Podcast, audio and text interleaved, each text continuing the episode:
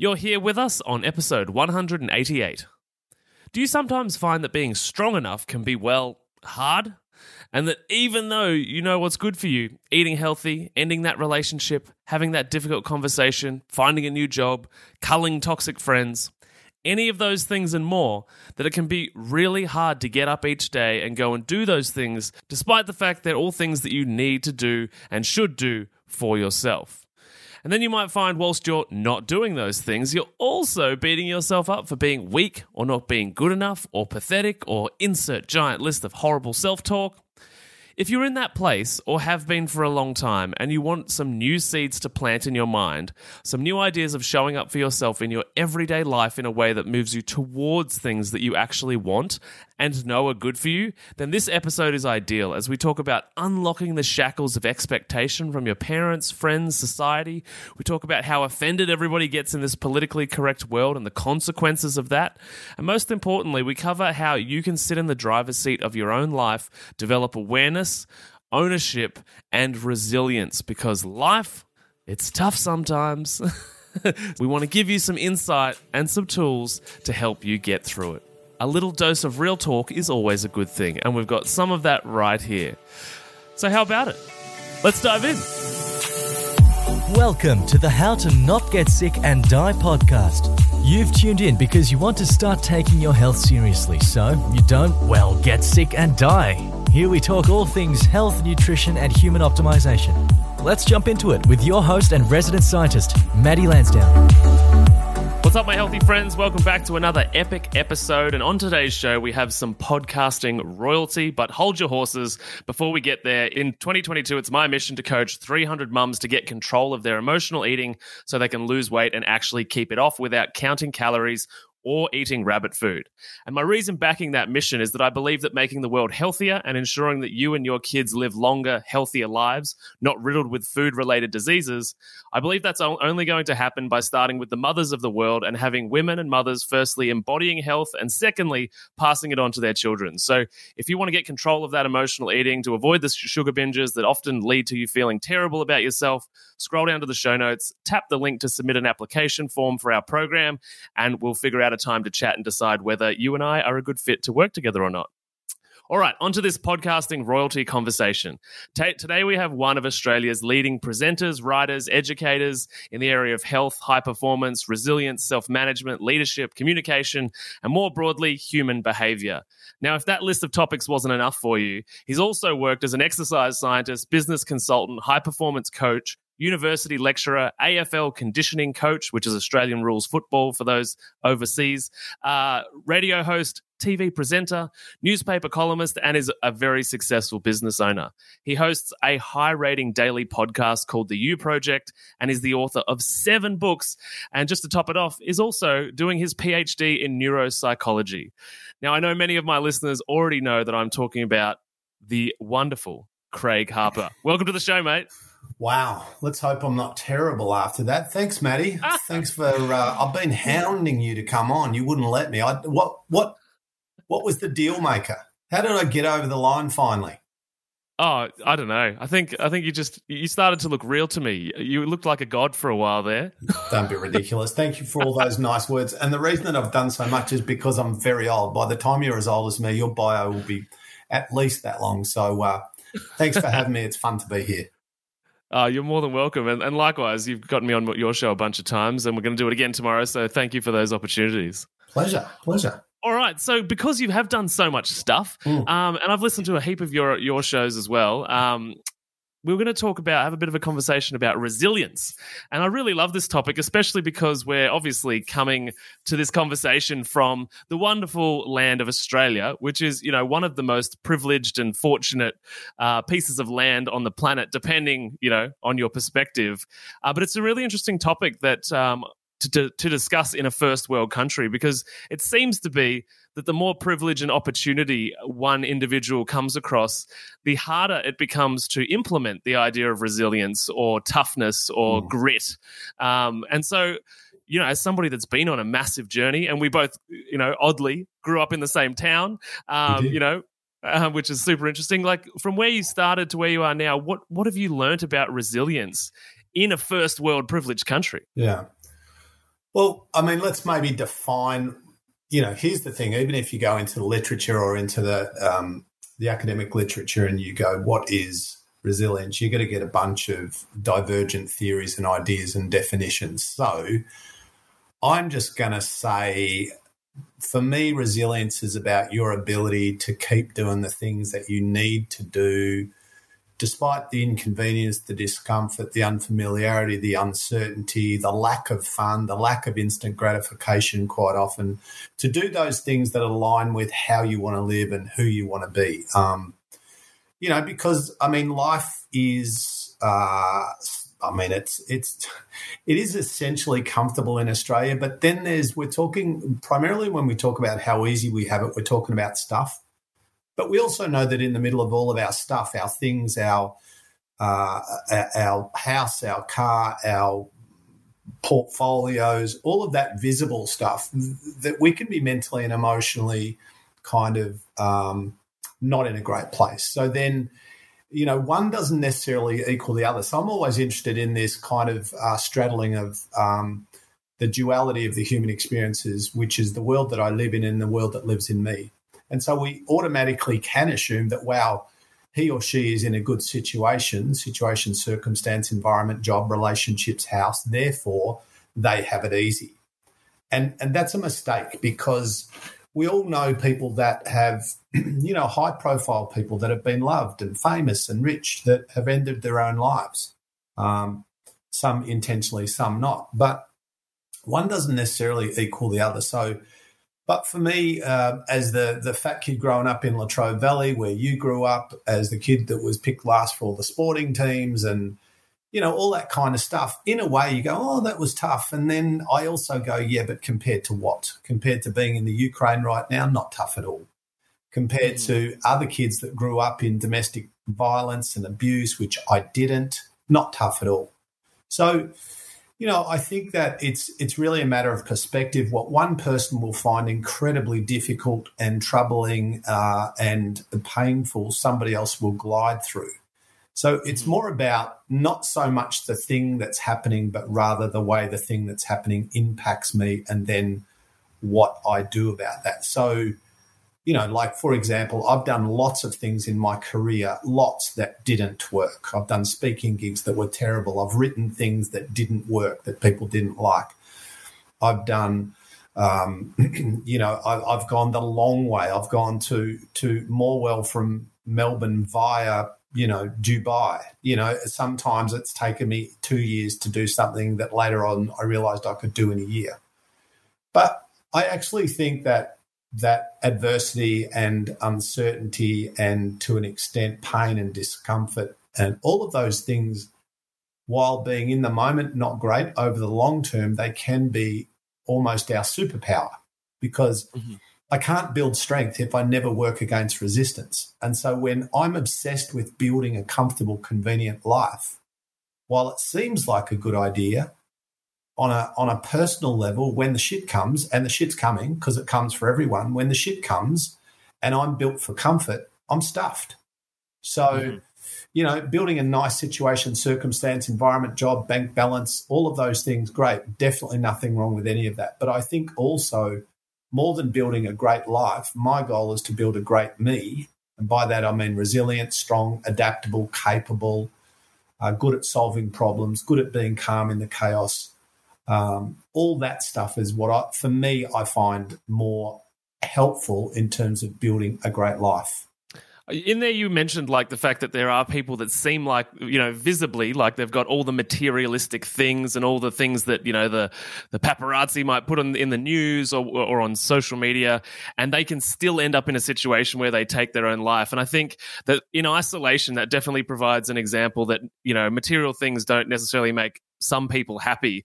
But I would I would also say like that there's also people on the other end of the spectrum that kill themselves, um, you know, because they have nothing. And and you could argue um, that both of those people were actually suffering from a lack of resilience, whether it be a lack of resilience for doing what's necessary in order to create more abundance for yourself, or not knowing what to do with the abundance that you've got, and the inability to find meaning within that experience. Mm.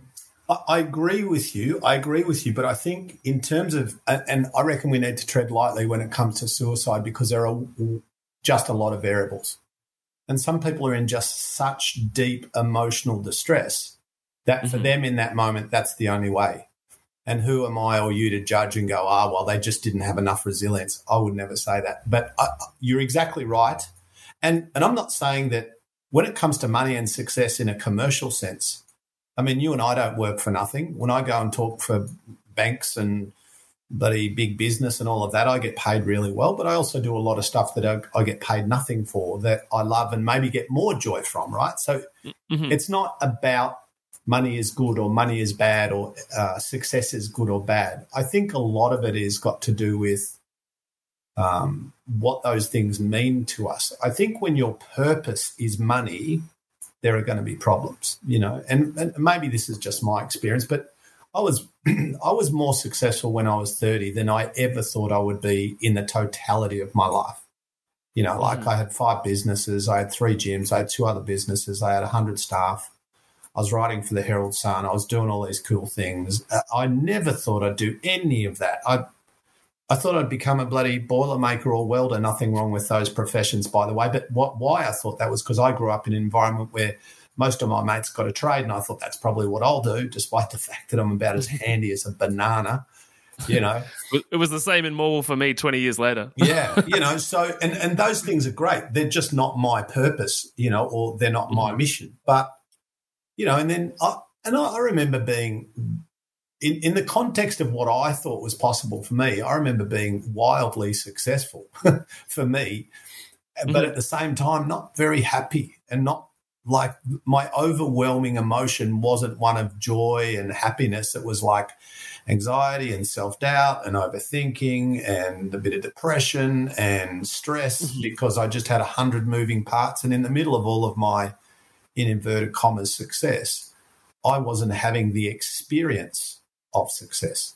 Mm-hmm. Yeah, no, I, I, totally hear what you're saying, and it's and I think many, maybe many people in general, but I know as a young man myself, I went through a lot of my teenage years and my early twenties, really showing up in the world in a way that I thought I was meant to, yeah. rather than rather than just naturally expressing myself. Which, and I didn't even know what that meant, by the way. Like, you know, I didn't even know who I was, and I think a lot of people can get stuck in that um, that reflection of what's expected from their family members, their peers, social media. Um, and, and you could argue that much of the retail market thrives on that idea that people continue to project back into the world what they absorb from their social circle and social media.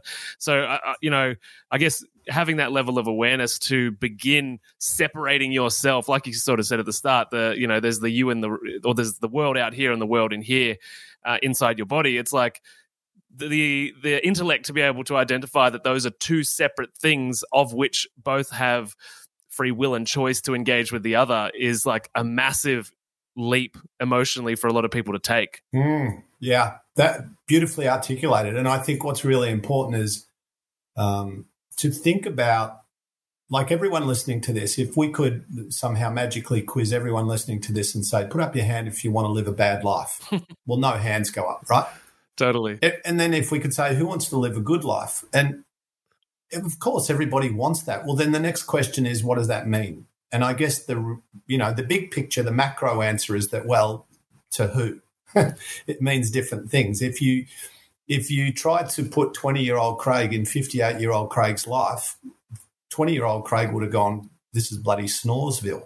Like this is like, let me out of here. This is so boring. Mm-hmm. What do you mean a PhD? What do you mean you're sitting research, reading research? You know, I would have hated my life at 20, mm-hmm. the one that I currently have at 58. Conversely, when I think about what I was doing in my 20s, I'm like, I'm so glad I survived that.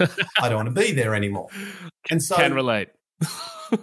you know, and I guess as we evolve, our understanding of ourself, my PhD is on self awareness, but our understanding of ourself and I think a really good kind of self reflection is what what do I actually, not mum, not dad, not peers, not media, not social media, not Matt, Maddie, not Craig, not what do I think?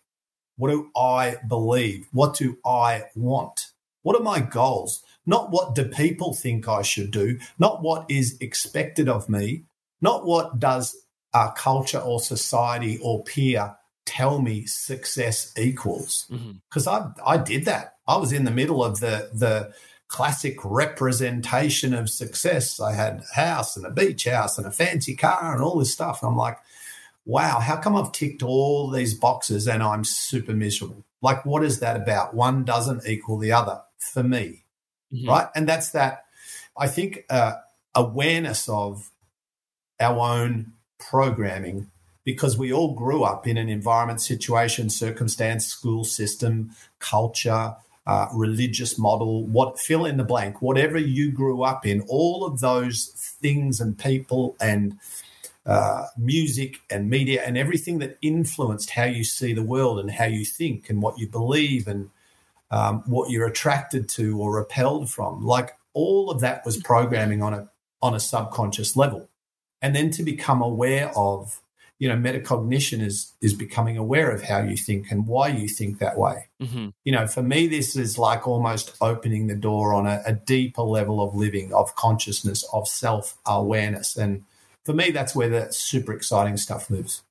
I totally agree. And I often think about the fact that the human species as an emotional being has made very limited progress since, you know, we began. And depending on your belief system, that's either a really, really long time or a long time.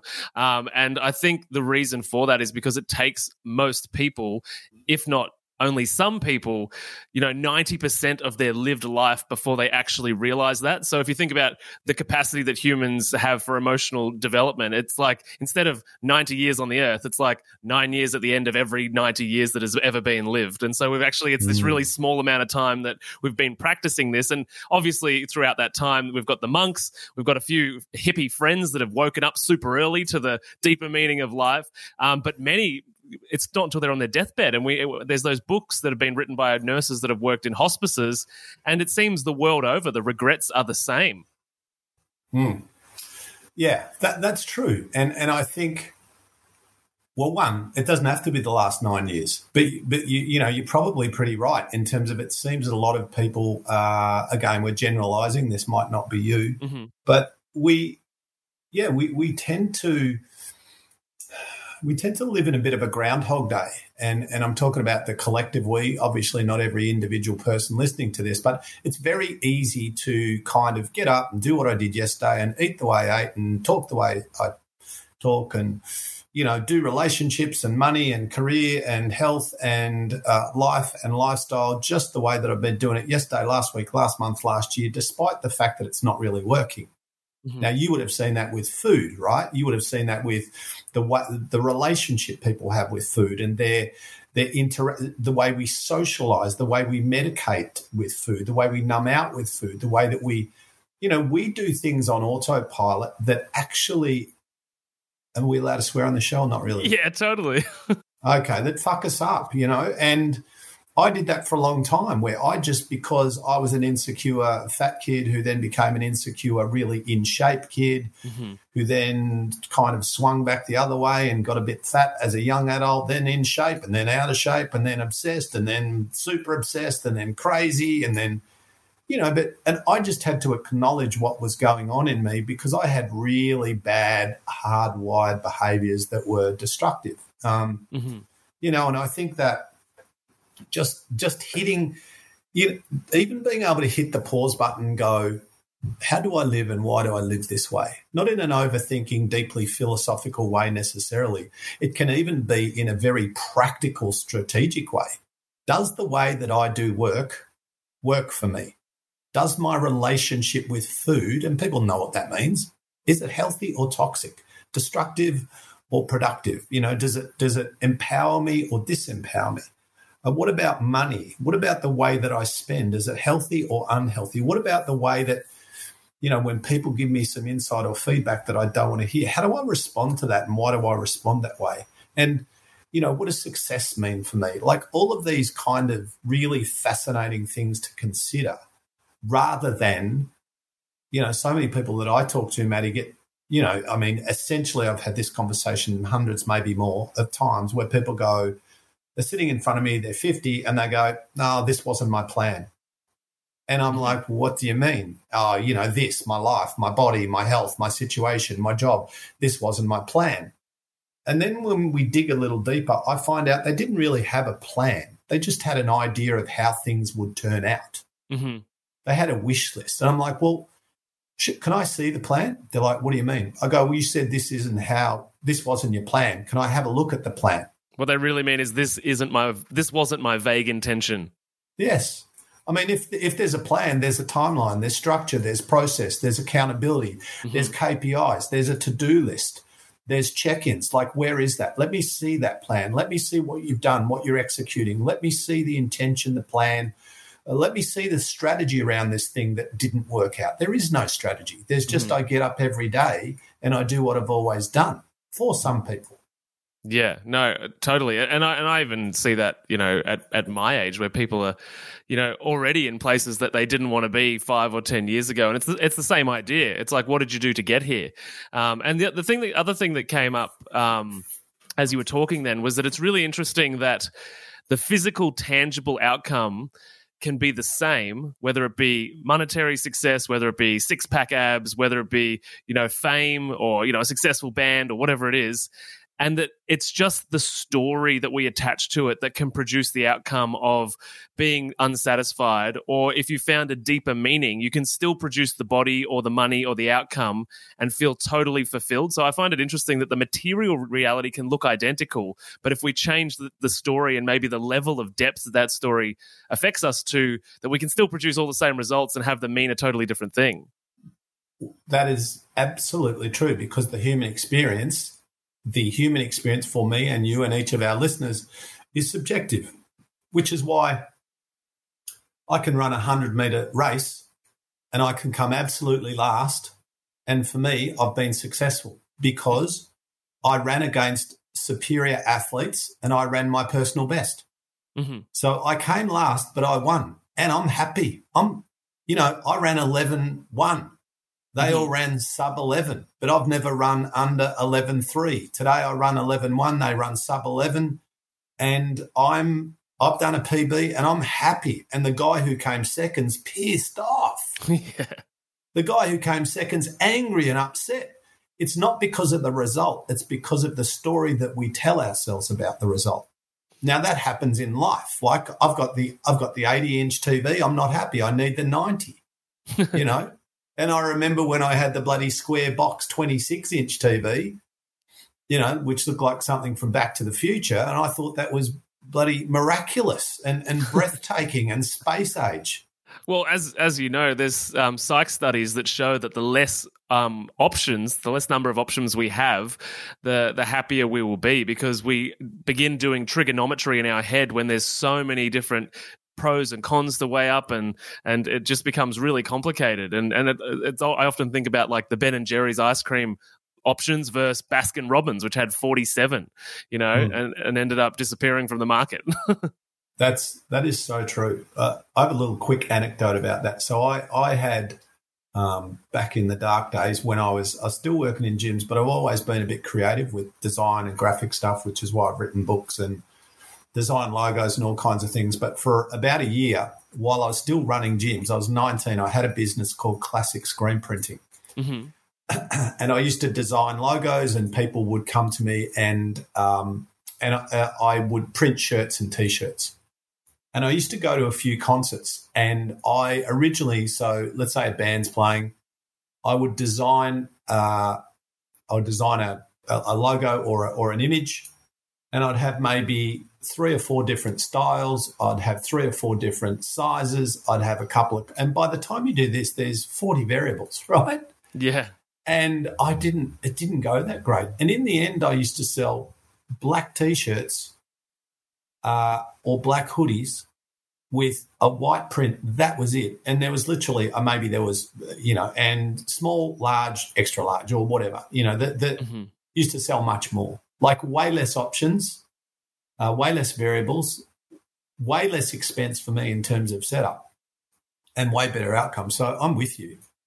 I'm with you. Like if you go and look in the cereal aisle, not that you want to look in the cereal aisle, anyone. Don't take me. Way, avoid the cereal aisle, but just as an exercise in you know understanding this, look at all the bloody cereals, and and all of them are shit.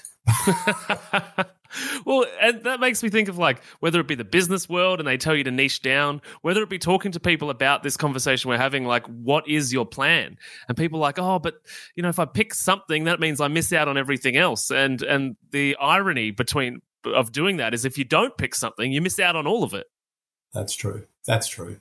That's true. Well, yeah, I, I'm with you. And I, having said that, I'm just thinking as you're saying that. So for me, I I um I mean you specialize and you niche in a way, but you cover a lot of territory within that box that you live. You know what I mean? It's not a small box that you live in. I'm happy whereas about for, that. yeah, whereas for me, it's like I go, let's have a project called let's have a podcast called the You Project.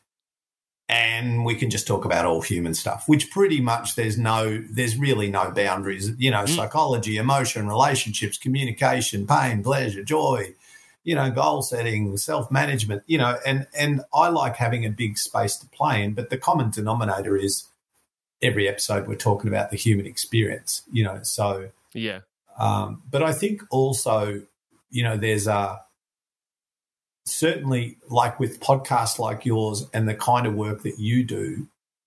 I think if you, which obviously you are very good, and I'm not pissing in your pocket because I'm on your show, but you're very, very good at what you do.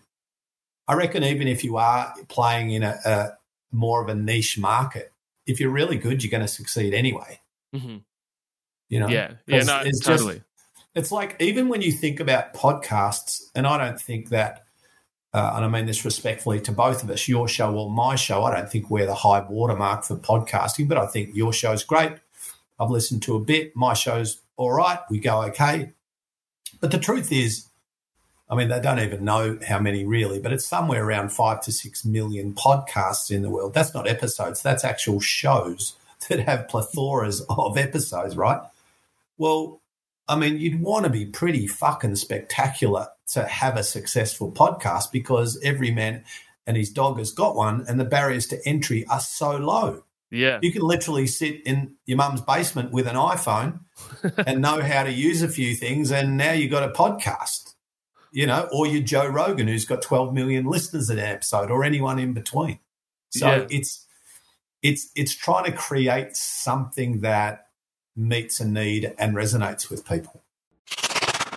So picture this, right? Unlocking your potential, conquering emotional eating, and gaining insights directly from a health and nutrition expert such as myself. That's what we do inside the Healthy Mums Collective Facebook group, which is currently free to join. If you've ever felt trapped by food challenges, struggled with maintaining a healthy lifestyle, or yearned for a community that understands the reasons why you've yo yo dieted for years, then there's a new chapter waiting to be written. And this is your chance to start writing it by joining us all on Facebook Lives, on engaging posts that push you out of your comfort zone and into growth, and Q&A sessions with me. All of this works as a platform to begin changing your emotional eating problems for good. Oh, and also, as a special gift, you'll receive my transformative How to Turn Food into Self Confidence ebook. And that's also for free. I get it, skepticism might linger. You might think, Maddie, I've heard these ads and I'm not sure. Well, at least a quarter of the members inside the Healthy Mums Collective Facebook group have been paying clients of my emotional eating program at some point over the last three or four years. So if you're not sure, you can post in the group and ask to find out if I'm the real deal or not. It's totally up to you. To join us in the free Healthy Mums Collective and to end your emotional eating and feel good in your own skin and begin that journey, pop down to the show notes below, click the link, and breeze through three simple entry questions. Join today and let's embark on a journey of growth and empowerment. The link is in the show notes below. Yeah, t- uh, totally. Uh, and I know when I was on the journey of figuring out which, you know, social media thing to go towards, I was originally trying to be everywhere because that was sort of, you know, my naive thinking. And then somebody said to me, What do you enjoy doing? And I was like, mm. hanging out with people and getting deep. And it was like, mm. do a podcast. Mm. and here we are.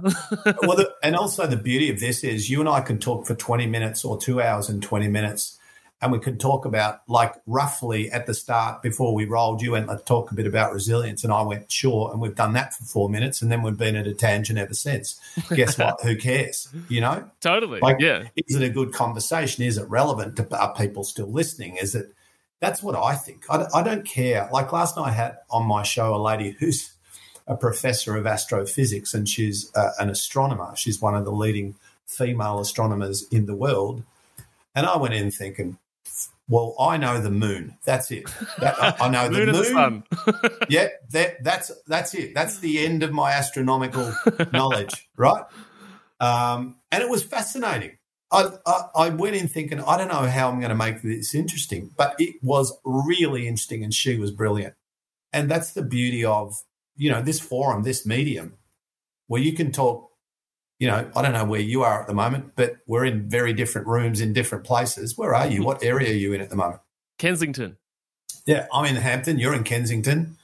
You know, we're nowhere near each other. Mm-hmm. Uh, in the context of the world, we are, but in the context of close proximity, we're not. Yet we're doing this awesome thing. We're having this conversation, and I just think, from this point of view, from a tech point of view, from a communication connection, and ease of pushing things out into the world, it's never been better.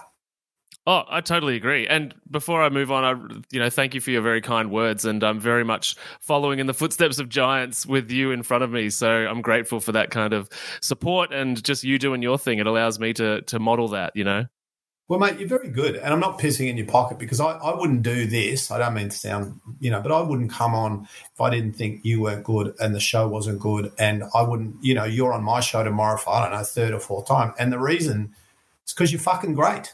Like there are lots of people who work in your space, but they're very few, in my opinion, in my experience, who are as affable, likable, uh, emotionally, socially intelligent as you that can disseminate what can be complicated things in a very user friendly way. And that is podcast perfect.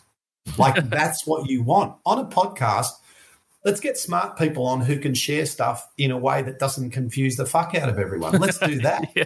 Let's have let's have convers. Let's talk about the meaning of life or subjective reality or quantum fucking physics if we want, or, mm-hmm. or nutrition or our relationships or whatever. But let's let's also build something that people actually want to tune into, make sense, and hopefully helps a few people. And you you do all of that stuff effortlessly. I was really glad when I found you because you're an asset to my show.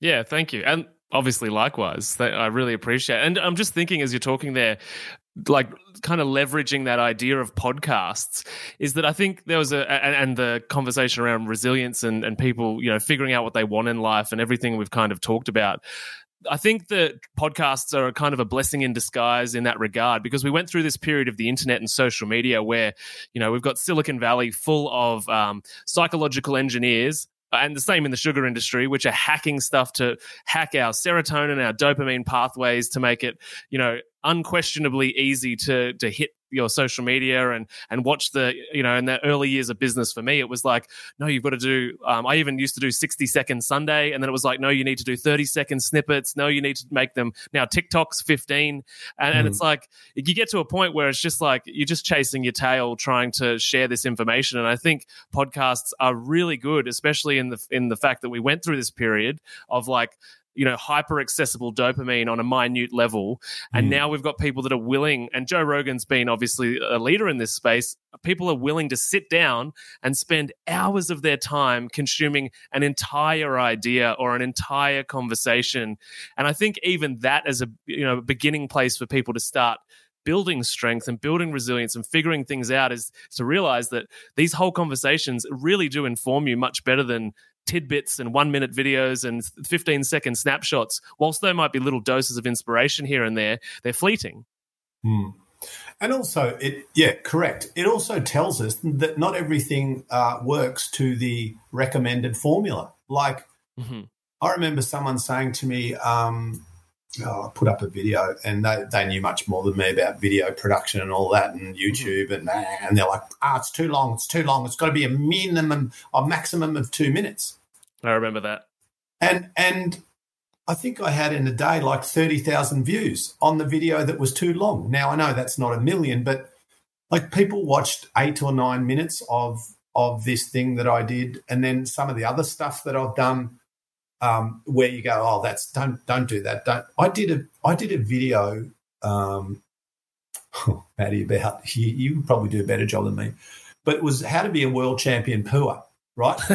uh, and it was I can't even remember what it was. Could something like that. That that's what it was about though. Like, mm-hmm. and it was funny. And I'm like, well, everyone poos, right? No one wants to talk about it. I get it. Mm-hmm. I reckon half the world's constipated either regularly or semi-regularly, or let's talk about you know let's let's I mean let's not do a three week bloody workshop on it and let's not write a book on it. Let's let's do a cute little video on it.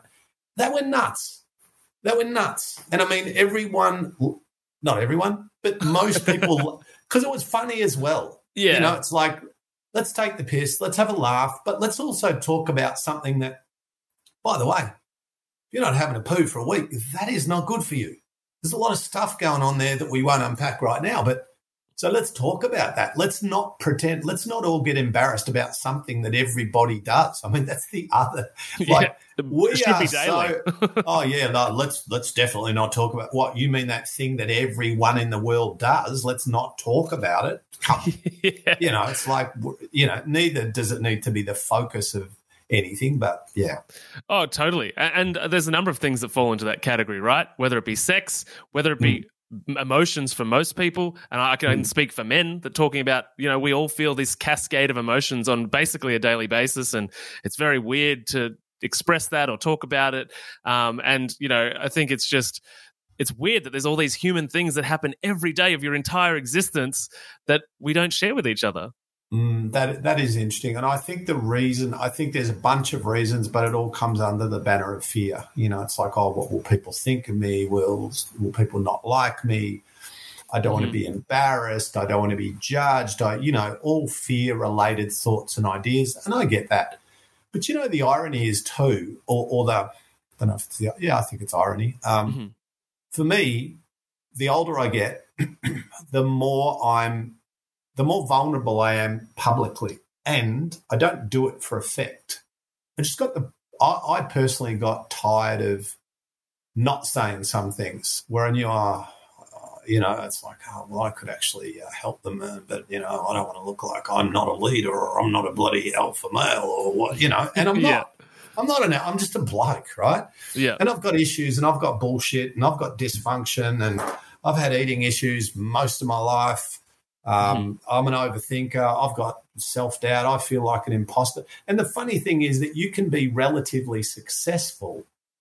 I mean, I've worked in telly and radio and written books and done some cool things. And some people, some people would curiously think I'm successful, but in the middle of that apparent success, I still don't feel successful quite often, and I still feel like not good enough. Now, that doesn't mean I'm not good enough, but it doesn't mean that I can't feel that.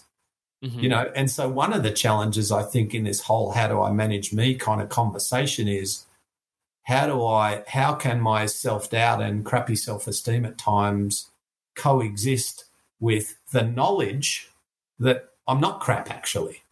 I'm not bad actually. I'm not terrible. I'm not, you know, um, I've done thousands of paid presentations and I can still get ready while I'm standing at the side of a stage and there's an MC on stage going, ladies and gentlemen, our next guest is, you know, and blah, blah, make welcome. And I, uh, while that person or he or she, it could be a lady, is introing me, I'm at the side of the stage going, uh, there's this voice going, yeah, this probably be the day you fuck it all up. You know, this is yeah, yeah, this is the day you crash and burn. You've gotten away with it for a long time. You've been really lucky but they're going to find out today you're actually shit, you know? So, and I go, yep. where the fuck does this all come from? Like, I've done this well and I'm good at it. That's why I get asked to go back. But even me right now saying I'm good at something, mm-hmm. I'm very uncomfortable with that. You know, that's mm-hmm. another issue, you know?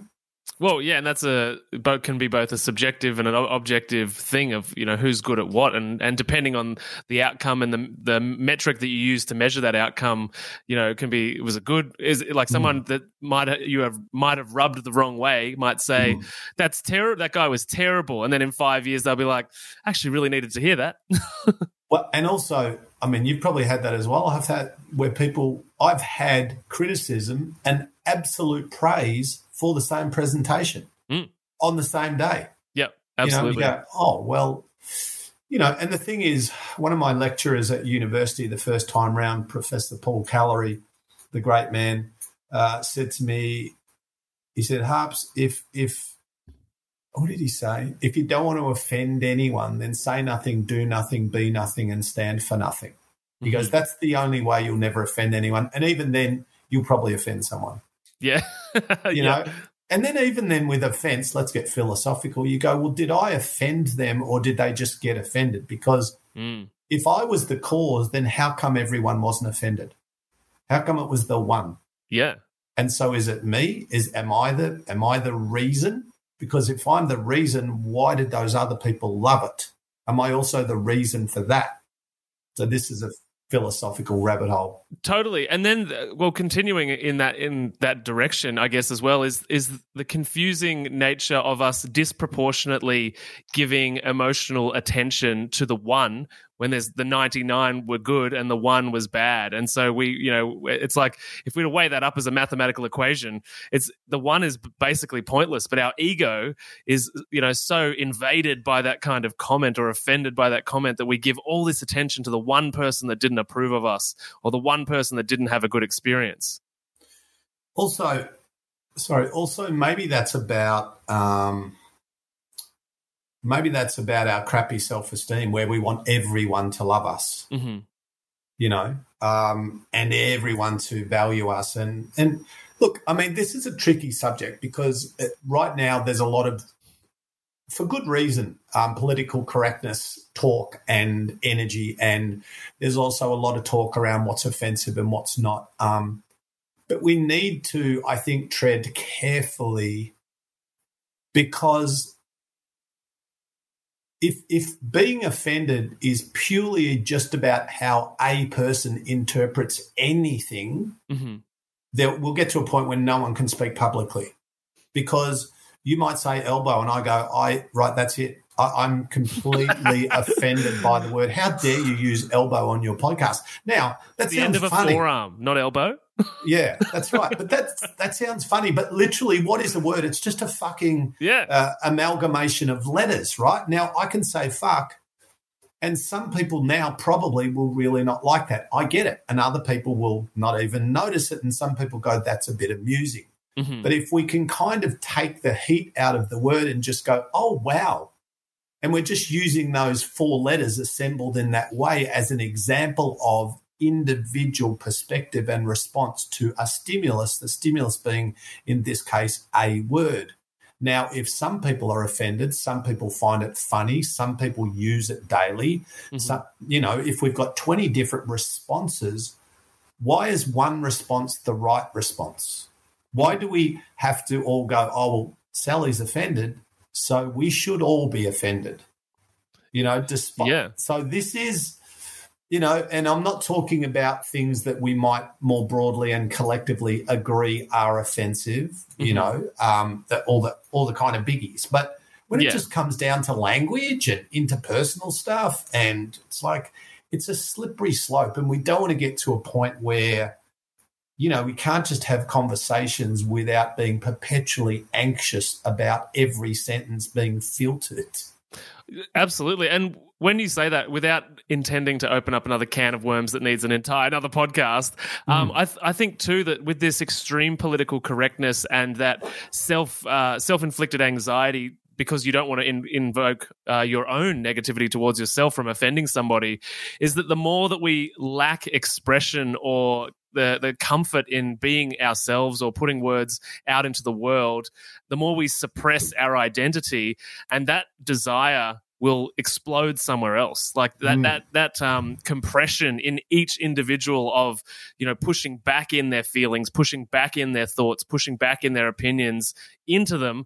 You could even argue in many and books have been written on the meta- metaphysical impact of disease, and and you know if, when you're pushing that back into the individual, that will explode in another way. Whether it be domestic violence at home, behind mm. closed doors, whether it be mm. developing cancer, whether it be a war, you know, because a collective mm. community is so individually um, oppressed and suppressed by themselves because of this political correctness. And social media, you know, is obviously that's a that's a difficult one because you know mm. it's so politically correct on there that well now censorship is normal and accepted, which is probably part of the same problem. Mm. And I think also, I mean, you opened another door there, which, yeah, you're right. We could do a whole chat on that. yeah, But, sorry. I mean, the relationship between what's happening in my mind and my emotions and my body, this is a system. This is a, it's one system. It's not three different systems. Mind, emotion, body is intertwined. Mhm. And we can separate it, but in reality, on a functional level for the human being, you know, when I have a thought, even if the thought is completely flawed, it's a flaw. And the thought that I have right now is, oh my God, I'm in trouble, I'm in danger. Even if there is no danger, but if I think I'm in danger, I believe I'm in danger, then there's an accompanying emotional response, fear and anxiety, and there's a physiological response of heart rate and breathing, adrenaline and cortisol and sympathetic nervous system and all of this Mhm. stuff. And it all happens all and it's all triggered by a thought. It's all triggered by a story Yeah. you know and it's like if you say something to me and i think that what you said is offensive despite the fact that on no level were you trying to be offensive to me but if i label your word or your sentence or whatever if i label that offensive and then i believe it's offensive then i then i am now in the middle of a being offended experience that i created Yeah. And and that Right. experience is yours. that's mine and I built it because the person sitting next to me heard the same words, not on any level offended. Now, you know, and even when you talk about this, people get offended talking about it, you know, so. But again, this is the metacognitive process. This is literally a psychological process of trying to unpack how we think and why we think the way we do, and where these emotional and physical responses are coming from and how, and what part of the problem am I? You know, I assume when I've got problems, I always assume I'm at least 50% of the problem. Mhm. I never go, ah, it's Matty.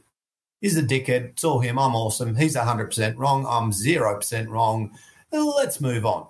If Mhm. only he would be more like me. Nonetheless, that's kind of how a lot of people think. Yeah.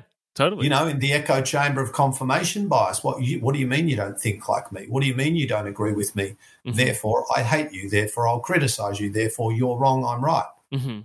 You know, it's it's it's it's a dangerous time and place in terms of communication right now because Yeah.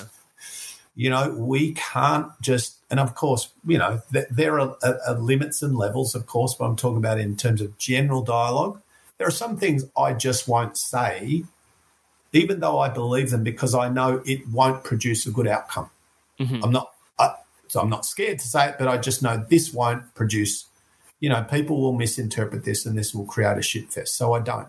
But it's Yeah. a pity that that has to be the case Yeah, and hopefully, I guess with long form conversations, pulling apart these topics that and the growth of podcasts and now YouTube videos going the other direction, they're getting longer and longer.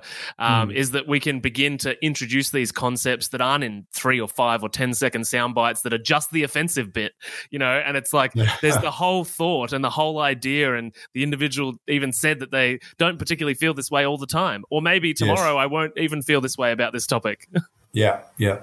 Oh, So- look, and also to, to like I put up my hand and I go the, the like the biggest problem in my life is me. So Mhm. you know I'm always working on me. I'm I'm perpetually dealing with my stuff, and I think if we're aware enough and okay with being a bit humble and vulnerable and going, yeah, look, I'm definitely part of the problem, and by the way, I've got issues, and by the way, I've got stuff, but I'm having a crack, like I'm having a go, Mm. and I'm not pointing the finger and by the way, when things fuck up, usually it's me. It's usually me. I'm usually the problem. And that's not self loathing, that's self awareness. But I think this is, you know, when we talk about personal development, which is part of your show, self management, self awareness, part of your sure. show, big part, big part of mine. Like, this is what we're talking about. Take ownership for what you put in your mouth. Don't fucking blame people. Take ownership for what you do with your genetics or don't do. Take ownership for what you're spending money on. Um, you know, again, it's not about beating yourself up. It's about saying, what am I producing in my life or not producing and why? Yeah, and, I mean to come full circle, like that's probably a great place to start to build resilience right? Is to just Mm-hmm. just start being aware of what's happening and taking ownership for the things that are occurring. And that won't happen overnight and there'll be lots of stories that come up and and blame that gets put externally to yourself. And it you know it might take a few months or years to really learn the muscle of ownership but i think that's a great place to start with resilience because you realize you are the creator of your everyday Yeah, the muscle of ownership. There's your title right there. I like it. There's your podcast title, the muscle of own- It's true though, and it's it's you know we need to be prepared to work on us, and we don't need to pretend that everyone else is right or everyone else is wrong. But the only person that I can control or want to control is me. You know, I can influence people, which I do through my work, which is nice. But mm-hmm. even then, when people like people sometimes contact me and go, "I did." You know, I've, I've done this and all this amazing stuff because of you. And I write straight back and go, definitely not because of me. definitely because of you, because I'm just the theory guy. Even now, this podcast, what is it? It's two blokes talking. hmm It's two blokes talking. It's theory, it's ideas, it's words, it's stories, it's insights. It's it that's all it is. And how much value people will get on a really fundamental level, the value is in what you do with what resonates. You yeah know, what can I take away and apply or or try and get some shift on planet me? You know, what can I use? And it and conversely, if all people want to do is listen and be entertained, that's cool too. yeah absolutely everybody's writing their own story right Correct. Now, I know you're a busy man. Got two quick ones for you. Where can everyone find you, the You Project, and all of your stuff online? So, craigharper.net, the very not creatively named website of mine, craigharper.net. You can follow me on Instagram at whiteboard lessons, one word. Facebook, hit me up. My home address is, nah, just kidding. Um, I'm all over the joint. I'm all over the joint. Uh, the You Project, just on, go to the podcast app on your phone, the You Project. Uh, and uh, yeah, I'd love to connect and I'd love you to reach out and say hello. And uh, you can hear Matty on my show tomorrow. Well, I don't know in context to when you hear this, but as I am today, tomorrow. Yeah, totally. Amazing. And for everybody listening, um, all of those links will be down in the show notes below. So head down there to get your piece of Craig. Everyone needs one. Um, and uh, if you've enjoyed this episode, share it on social media, share it with anyone you think that might benefit from this kind of conversation. Just use us, leverage us to plant a seed. I like to think that people use me to bring up difficult conversations so they can blame me and not their partners for uh, ruining their day. Um, Which is why I want to rename the podcast to Matty Ruins Everything. Anyway, last question. Um, what do you believe is one piece of health information more people should know about? Wow, that's a big question, dude. Um, look, I'm I'm I'm going to go with I'm going to go with sleep, just because there are sleep is one of the killers. You know, if you have if you get your diet right, your exercise right, lifestyle right, but you are underslept chronically and continually, it's going to fuck you up. Let's be clinical about it. It's so getting sleep right. Now, getting sleep right is not the is. I'm not giving you a strategy. I'm just talking about that. So, I know for me, I I wasn't a great sleeper. I changed a few things around. I now sleep like a champion, and my health and my immune system and my energy and my cognitive function and my recovery from training. So many things are so much better because I now sleep well. So I, I would say, look, there are so many variables, but sleep is super crucial. I would totally agree, mate. Thanks so much for being here. I'm, I'm yeah, rapt that you uh, found the time in your super busy schedule to come and have a conversation, and I look forward to catching up on your show tomorrow. I'll see you tomorrow, son. You be ready. Thanks, everyone. See ya. Thanks, mate. Bye. Thanks for listening to the How to Not Get Sick and Die podcast. If you love this episode and health information is your thing, then please consider subscribing to the show. And when you're done, head over to iTunes, Google Podcast, or whichever app you use, and we'd be grateful if you could leave us a five star rating and write a review sharing your opinion on the show, as it really helps the podcast grow. Thanks so much, and I'll see you on the next episode.